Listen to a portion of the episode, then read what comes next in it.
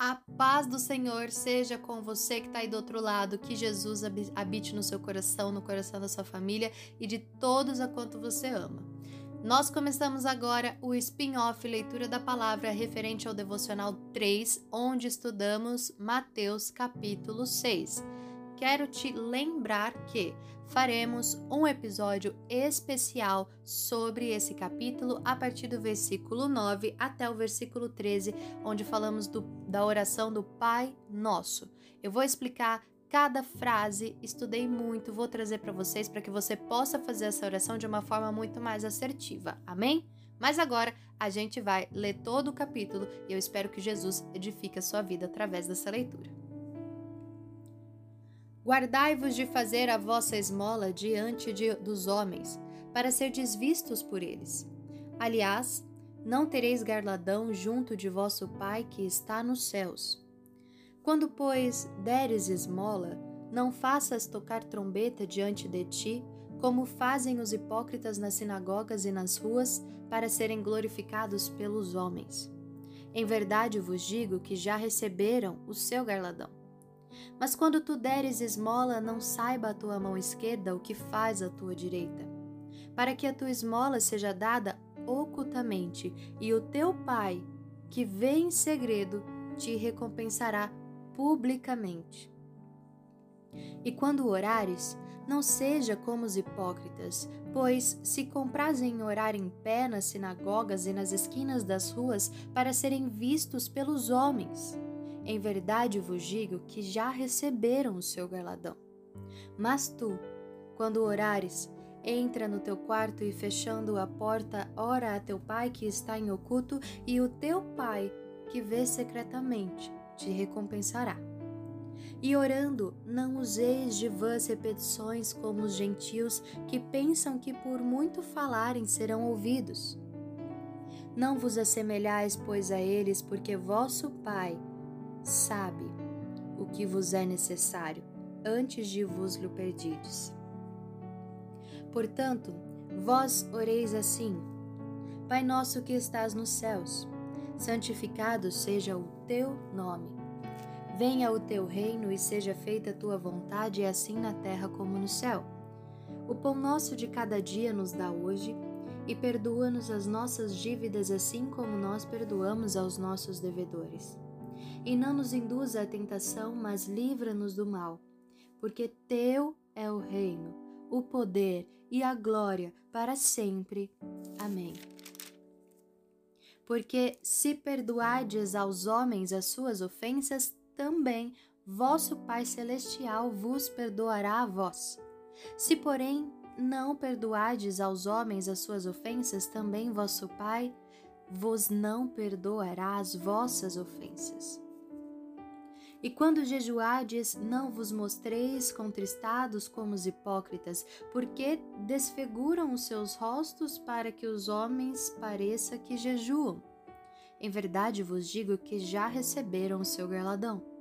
Porém tu, quando jejuares, unge a tua cabeça e lava o teu rosto, para não pareceres aos homens que jejuas, mas a teu pai que está em oculto, e o teu pai que vê em oculto te recompensará. Não ajunteis tesouros na terra, onde a traça e a ferrugem tudo consomem e onde os ladrões minam e roubam. Mas ajuntai tesouros no céu, onde nem a traça nem a ferrugem consomem e onde ladrões não minam nem roubam. Porque onde estiver o vosso tesouro, aí estará também o vosso coração.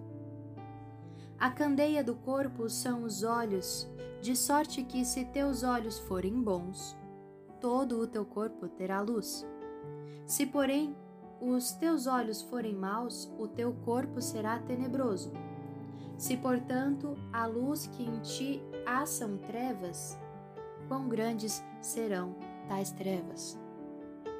Ninguém pode servir a dois senhores, porque ou há de odiar um e amar o outro, ou se dedicará a um e desprezará o outro. Não podeis servir a Deus e a Mamon. Por isso vos digo: Não andeis cuidadosos quanto à vossa vida, pelo que haveis de comer ou pelo que haveis de beber, nem quanto ao vosso corpo, pelo que haveis de vestir. Não é a vida mais do que o mantimento e o corpo mais do que o vestuário. Olhai para as aves do céu, que nem semeiam, nem cegam, nem ajuntam em celeiros, contudo, vosso Pai Celestial as alimenta. Não tendes vós muito mais valor do que elas? E qual de vós poderá, com todos os seus cuidados, acrescentar um côvado à sua estatura? E quanto ao vestuário, por que andais solícitos? Olhai para os lírios do campo, como eles crescem, não trabalham nem fiam. E eu vos digo que nem mesmo Salomão, em toda a sua glória, se vestiu como qualquer deles.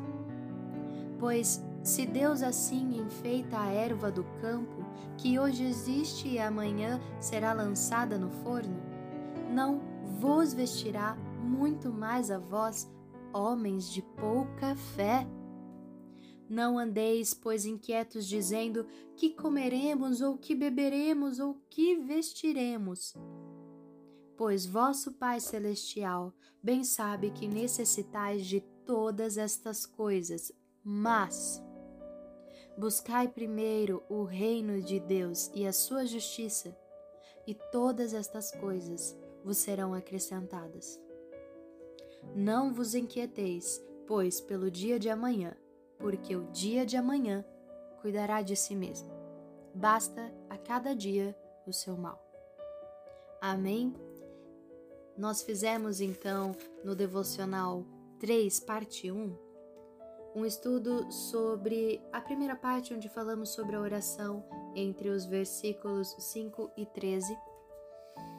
E teremos a parte 2 desse devocional, falando então sobre a importância do jejum, como não devemos nos preocupar com as nossas riquezas e tantas outras coisas que Deus deixa tão. Ah, é, é lindo, é lindo. E eu te convido a então escutar esses dois devocionais. Amém?